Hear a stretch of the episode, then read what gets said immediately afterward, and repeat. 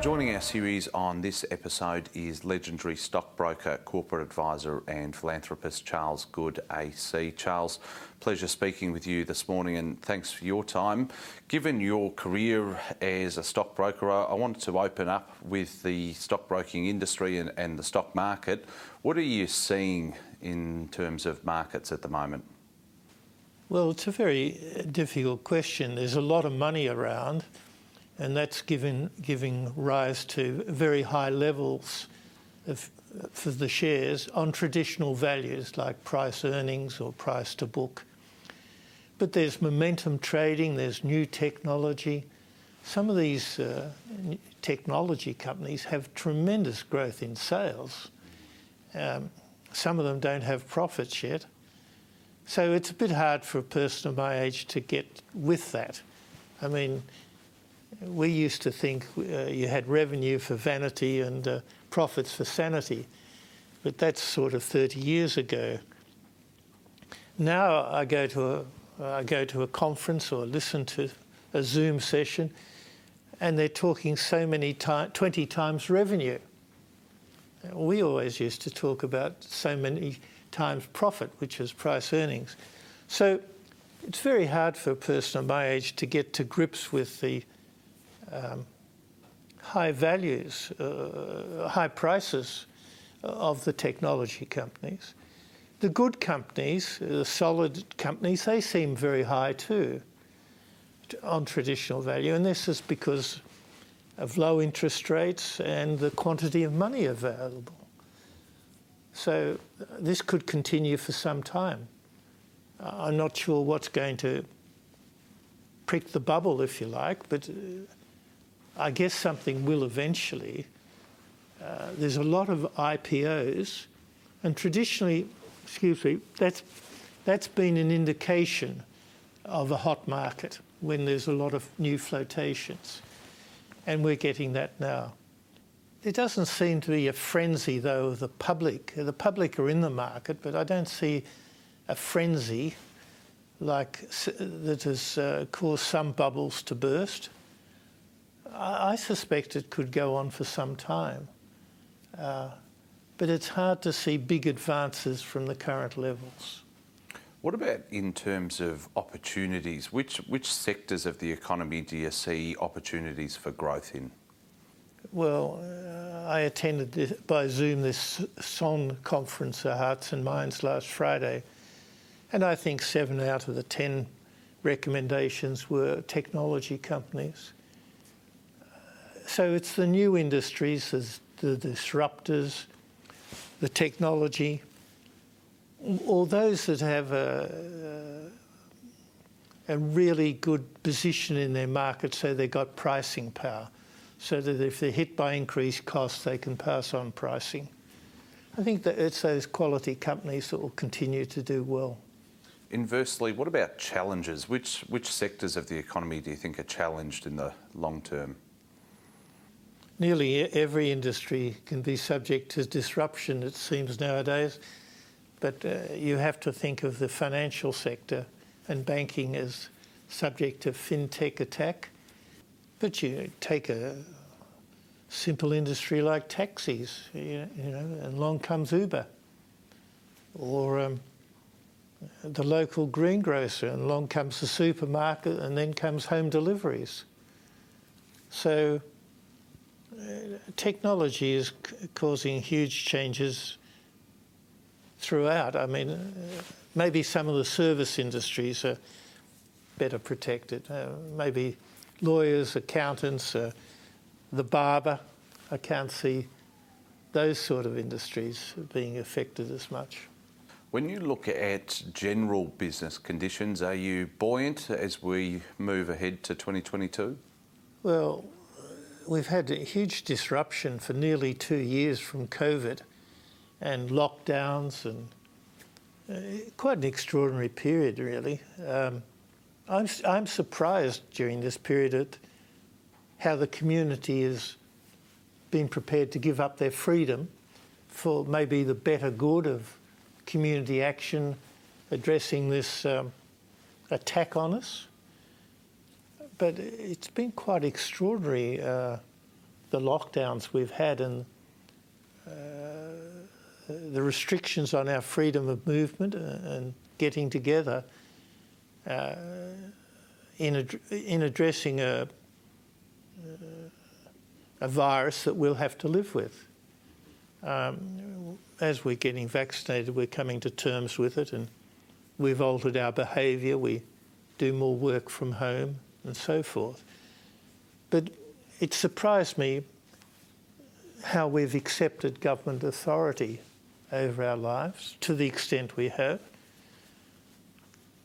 I've been surprised at the lack of religious leaders the, on the news. You'd think a, a big attack like this, you'd be marshalling the community spirit and Christianity and that. You haven't seen the religious leaders on the news. Um, I guess that means we're becoming a secular society.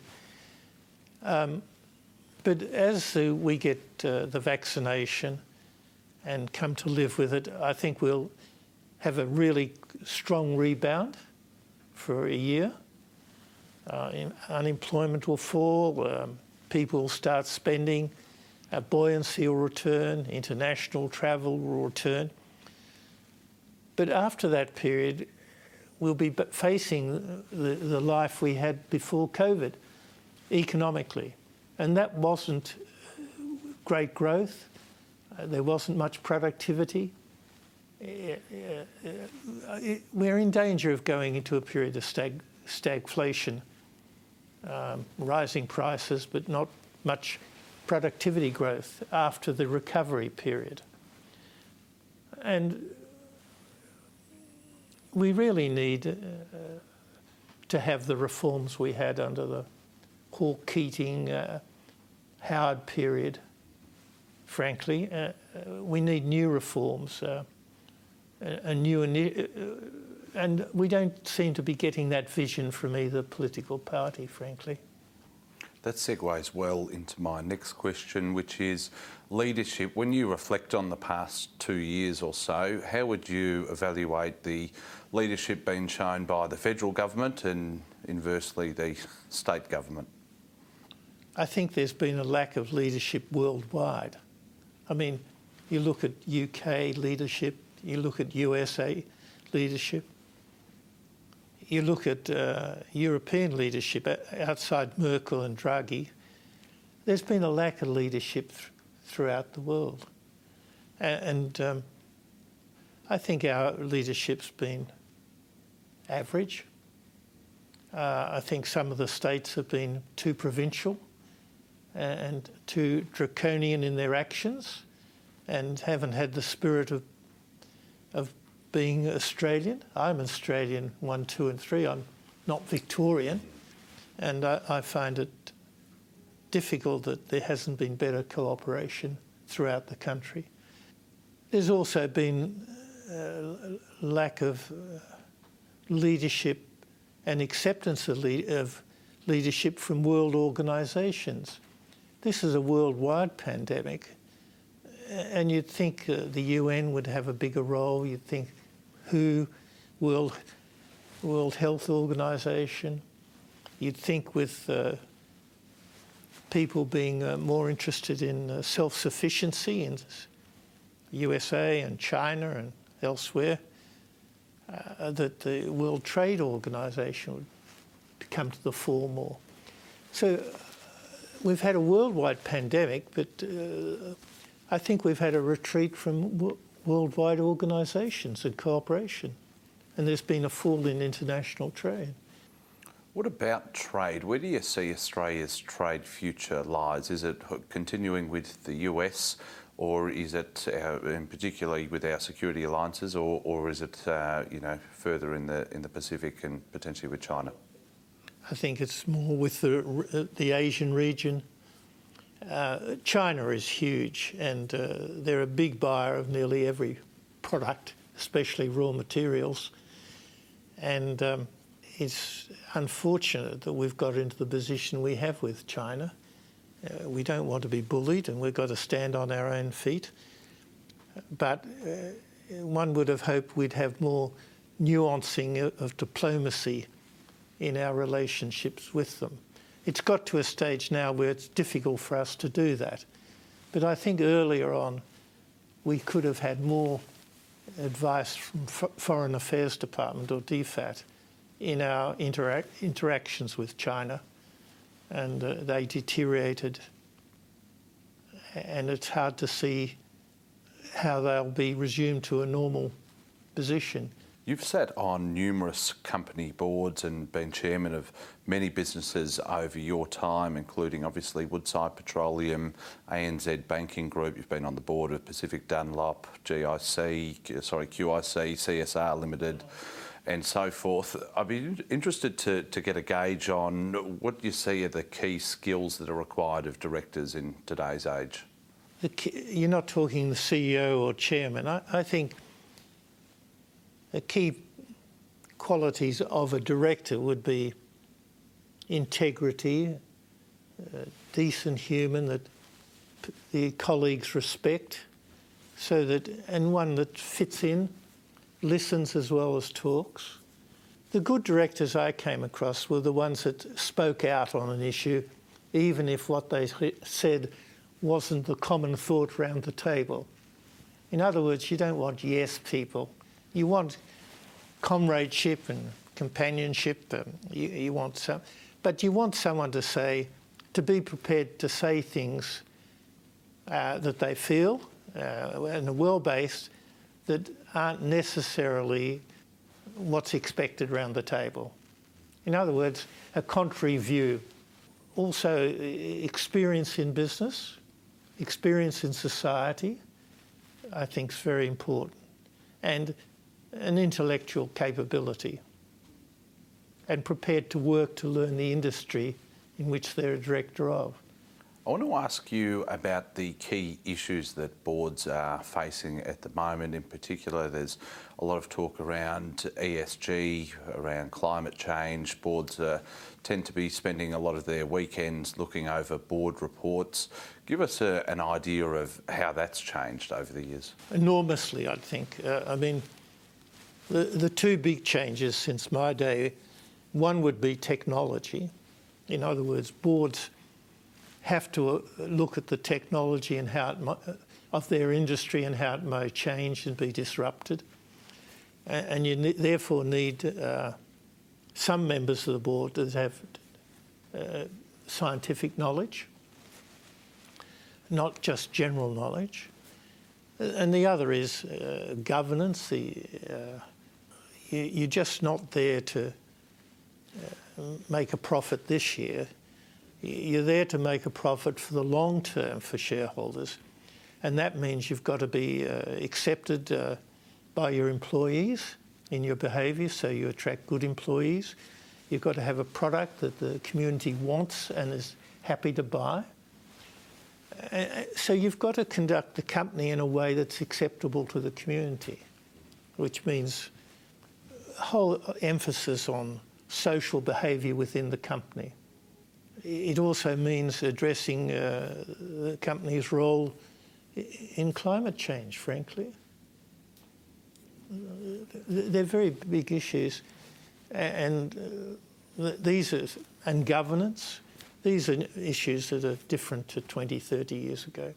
Let's talk about Flagstaff Partners, the business of which you're the chairman of. It has a, a storied history in corporate advisory and, and uh, equity raisings and, and various other financial products. Tell me about the business in terms of what it specialises in and, and some of the deals that it's been working on. Well, it's a, a boutique corporate advisory firm. And uh, the essence is that uh, companies may want a, a big investment house to give advice and also fundraising. They should also, so in many cases, have a second opinion of someone more independent that's not going to benefit if there's a capital raising or not, but just gives advice and it has a long term relationship. So we don't do capital raisings, we refer the company to uh, one of the big firms. We relate with each of them. in many cases, we're a second advisor or complementary advisor to a big firm. And I think that brings another set of eyes. We're more independent. Uh, we're, we're more longer term thinking rather than the next deal for that company. So I think there's a, um, a role for boutique advisory firms. And there's quite a number of them in New York and uh, London where senior partners of big firms have decided to set up their own firm. And uh, uh, it's a growing field, actually. I won't go into the clients, but we, we're a broad range of clients rather than uh, we're generalists, applying uh, common sense and experience. And without naming your clients, what are the what are the themes or what's the sentiment like amongst clients? Are they in a period of rapid expansion? Are they consolidating given the uncertainty of recent years? Uh, it depends on the client, obviously, but some want to uh, expand and look at opportunities for acquisitions. Others feel they might be subject to a takeover offer, so they want advice as to how they would handle that and prepare for it. Uh, others want capital advice that they've got a big cash flow. Should they pay higher dividends or a capital return uh, or just accumulate cash pending a downturn? So it's that general advice. Why don't we go back to some of the broader issues? Of course. I want to ask you about Melbourne. You're a proud Melburnian. When you look at the city today, do you think it's a shell of itself, uh, or do you think that it's going to rebound to where it was a few years ago? Oh, I think it will rebound. Uh, people are coming back to the city now. As uh, I think more people are driving in as a proportion and avoiding public transport, but hopefully that'll change. No, there's starting to be activity. The cities where people can meet, uh, there's the legal advice, the accounting advice, the lunches. People, uh, we naturally are animals that want to, we're gregarious people or animals, and I think uh, there's an argument for clumps of people or cities, and I don't think the city will hollow out at all. What about the university sector? It's obviously been smashed recently, yeah. given the you know students not able to come here and, and close borders. How how well do you think our universities, either here in Melbourne or in in Australia, will be able to adapt next year and beyond? Well, uh, they're having financial difficulties because of the lack of foreign students. Hopefully, they'll come back. I don't think they've had a very good rapport with the federal government. I think they've been harshly treated, frankly, uh, for various reasons. Uh, uh, there's the argument that they should focus on the Australian students more, but but they needed the foreign students. The foreign students were there. The foreign students pay, and that subsidises their research. I think uh, the Commonwealth Government, the federal government's got to face up to the fact that we are a high wage society, and therefore we've got to be skilled. And therefore we've got to start with education at the school uh, and at university. And I think we've got to put more money into education. It's probably the best investment this country can make. Then I think the federal government's got to have a vision that we're going to be a skilled nation, therefore, it's got to support education. It should support research more, I think, give more money to the CSIRO, more money to uh, NH&MRC, National Health and Medical Research Council. I mean, these uh, PhD students in medicine spend 20% of the year applying for grants from NH and MRC, and the success rate's about 20%. And yet they're talented people, and, and we should have more of them, and that should give rise to a uh, pharmaceutical industry. I think the government uh, should set up some more institutes uh, because they're very focused. Uh, our medical uh, research institutes are excellent. We should have one in artificial intelligence. We should have one, I think, in cyber security. Maybe there should be a separate institute just addressing climate change and how we can um, go into renewables and have uh, reliability of supply at the same time. Uh, we probably need uh, a lot more research into hydrogen. Um, a lot more is being done overseas pro rata than being done in Australia in this area. I'd like to see the Commonwealth Government give incentives to attract key companies to Australia, like uh, in semiconductors. Why don't we attract the Taiwan Semiconductor Company that's the leading company in the world, or Samsung, and subsidise them? Because if we had a semiconductor production, it would give rise to ancillary industries from it, and we'd start to get into this high technology. Um, you know, why can't we make our own solar panels? Why can't we make our own windmills? Uh, couldn't we uh, attract the leading companies in the world to set up a facility in Australia? So I think we've got to be a lot more highly skilled. We've got to give incentives, I think, for new industries to start here. And once they start, they'll give rise to cousin industries. Let's talk about the political landscape. There's a federal election on the horizon. What do you think will be the key issues?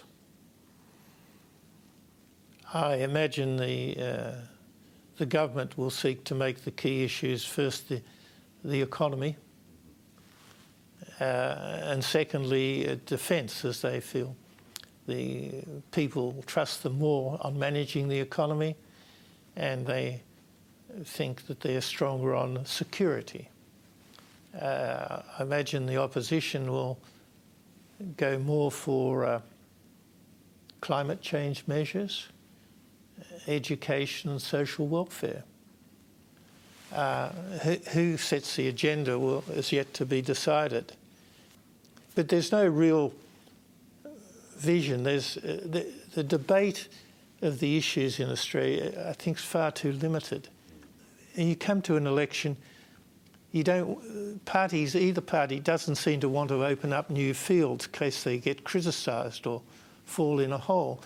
So it's a very narrow uh, narrow range of uh, issues being put forward and narrow positions taken on them.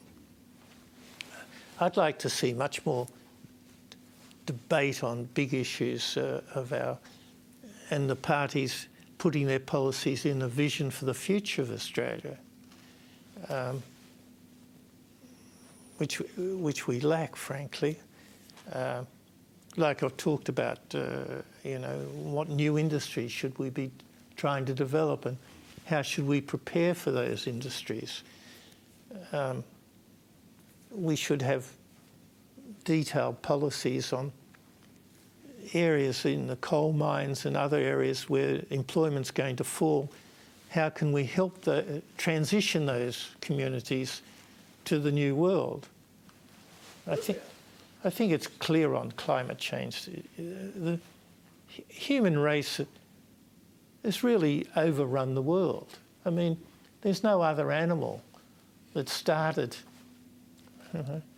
There's a small number of people, 100,000 years ago or 10,000 years ago, even, and we've just populated. And we've been the most destructive animal the world's ever seen in killing other animals and killing our flora and fauna. Now we've got to a stage where we've we're so so important in the, we occupy so much of the world and we influence it so much that we've got to uh, um, harmonise our existence with with nature. It's as broad as that, thank you. And I think therefore we've got to address climate much more in much more serious manner. We should have debate on carbon tax um, as a way through the market of um, uh, adjusting our economy to, being uh, to having fewer emissions. But politically, that's off the agenda. But that's sad. We should be discussing small nuclear modules.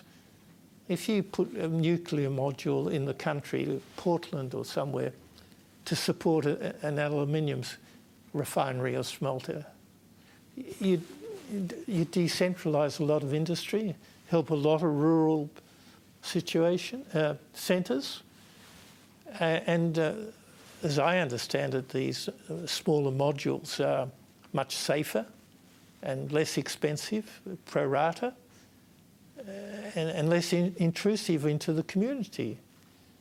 So, if you wanted to really address climate change, I, I think you have to discuss the peaceful use of nuclear power. I want to ask you about attracting talent to Parliament in terms of actually attracting talent to talented candidates and then actually having talented parliamentarians. Are you seeing that there's a lack of talent in either party, either major party at the moment? I mean, why would private sector people want to get into a, a public sector job like that when there's so much scrutiny? Yeah. I, I think we'd all like to see more talent in Parliament. I mean, we're a democratic system and we were brought up for democracy. And it seems to work here in America and Canada and UK. But I see in uh, what do they call these uh, public polling in America and elsewhere, maybe here, a lot of the young are not in favour of democracy. It just surprises me. And a lot of the world gets on quite well without being democratic. And I think the US's leadership in the world suffered a lot with the global financial crisis. This was a problem of uh, capitalism, it was a problem of the, the low, subordinated debt in housing. It started in America and went around the world. China and other countries went through this very well. So I think we, our system lost a lot of international prestige from GFC, and uh, a lot of other governments uh, are doing well for their people, even if not for freedom. And maybe if you're very poor, uh, food and housing and education uh, are much more important than freedom we're a high income country and we're a de- democracy. But I, I, think we've got to start to say, can we improve our democracy? This may be, mis- this may be difficult, it may be changing the constitution. You'd start with saying the behaviour in Parliament is not satisfactory for our community. Uh, they don't meet very many days of the year Australian Parliament meets about half the number of days that the US or, or, or UK parliaments meet. Um, they shouldn't work at night after a certain hour. Why, why, can't they work nine till five? I think in UK they lowered the hours so that you don't have this working late hours and then going for a drink and mixing uh, with secretaries so much. But the behaviour has to be improved. The discussion. I don't know why people debate in Parliament. If everyone votes on party lines, the debate is irrelevant. Question time doesn't seem to uh, be uh, seeking out information and giving information. It, it's uh, point scoring. It's uh, like theatre. I think the whole handling of Parliament should be should be examined, improved. Secondly, people would like more talent in Parliament. How you get that, I'm not sure. But uh, I'd like to hear discussion about whether the Constitution gets changed and, say, a third of the Senate is not elected, but nominated people. You might have a list of 400 or 500 outstanding people in the community as judged by a group of people, uh, High Court judges, uh, uh, former premiers or prime ministers, uh, vice chancellors, and you, and then you might say, well, we'll appoint a proportion of the Senate in the same proportion as the political parties. So everyone on this list would have to say they're Labor, Liberal, or Independent. And if um, the Liberals had 40% of the Senate, 40% nominated. And therefore, you'd get people coming in not having to go through an election, outstanding people, and they might just come in for five years or something like that as an appointment. The other problem, I think, is that we have career uh, politicians. If you're in the Labor Party, you've probably um, you may have been a teacher, you've joined the union, or a union, and then you go into Parliament. And if you're in the uh, coalition or the Liberal Party, uh, you've gone to university, and then you've gone to a think tank, and then you've joined uh, the staff of a parliamentarian. And then you go into Parliament yourself. So Parliament is is lacking a, a cross section of the community rep to represent us. That's the problem. And then they stay there.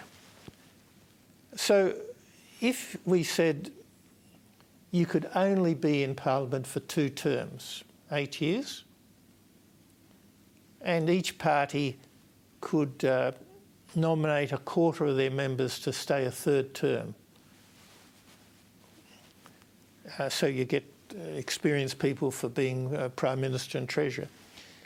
I think a lot of people in the community would say, I'll give eight years of my life up and go into Parliament and then come back into business.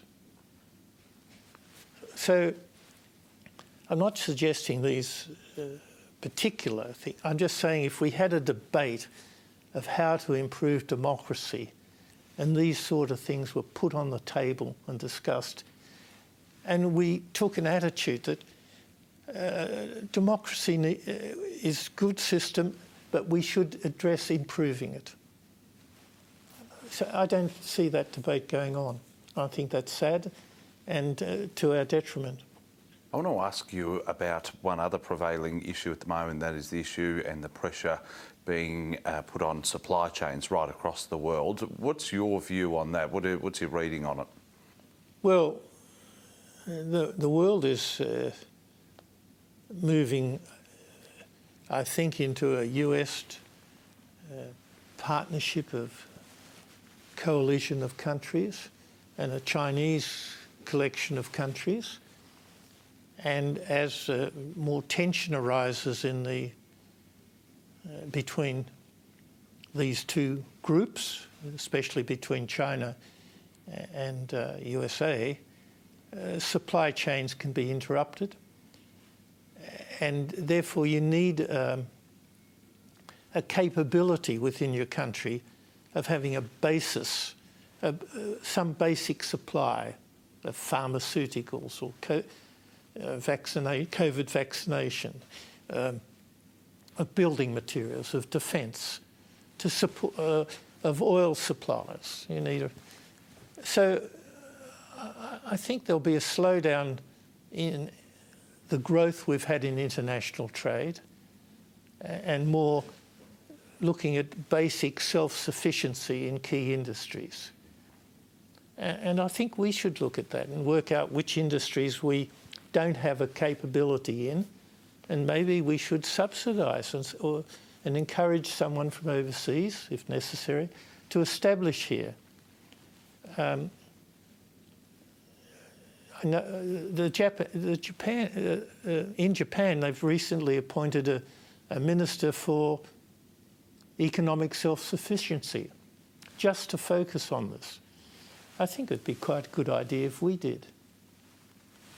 Oh, going back to your earlier question about democracy and parliament, I mean, if we're going to have improved democracy, I mentioned improving the debate and the behaviour, improving the talent within parliament, we should also have an integrity commission.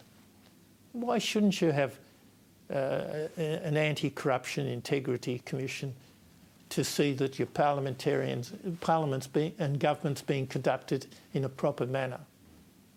And we've been talking about this for years and it still hasn't happened. So that's another thing I'd, I'd move on to. Over the years ahead, how does Australia remain in a competitive position globally when our corporate tax is still quite a lot higher than other countries? Uh, we don't perhaps have the technology facilities that are, you know the US has as Silicon Valley or Israel may have. What, what needs to be done to ensure Australia really remains a destination for capital? What was you, you mentioned? Corporate taxes. Yeah, well, corporate taxes five years ago we were 30%, and you know, uh, USA had gone down to 21 and England to 19. But the 30% doesn't look too bad now. Uh, uh, USA is up, upping under the Democrats, will up their corporate tax, maybe to 26%. I'm not sure where it is. I think um, there's that that worldwide movement for lowering corporate taxes has stopped, I think. And there's now discussions of a minimum 15% around the world to get the companies that are using havens and get these um, high tech companies that don't produce a product but uh, were able to provide their facilities on the internet to be caught at least in some country. So uh, I think as against uh, five years ago, our corporate tax doesn't look too bad. Um, what do what was what do we need to do? We, we I think we need to recognise that we need to be a skilled country if we're going to have a high standard of living and we have a high cost, and focus again on education, research, and attracting the industries of the future. And this can be done. Uh, Singapore's done it for the last 20 years. I mean, Singapore was a, a swamp, really, or just a little island. And they worked out what industries they needed and they set about attracting them. And then they give, it gives rise to support industries. You get a cluster then.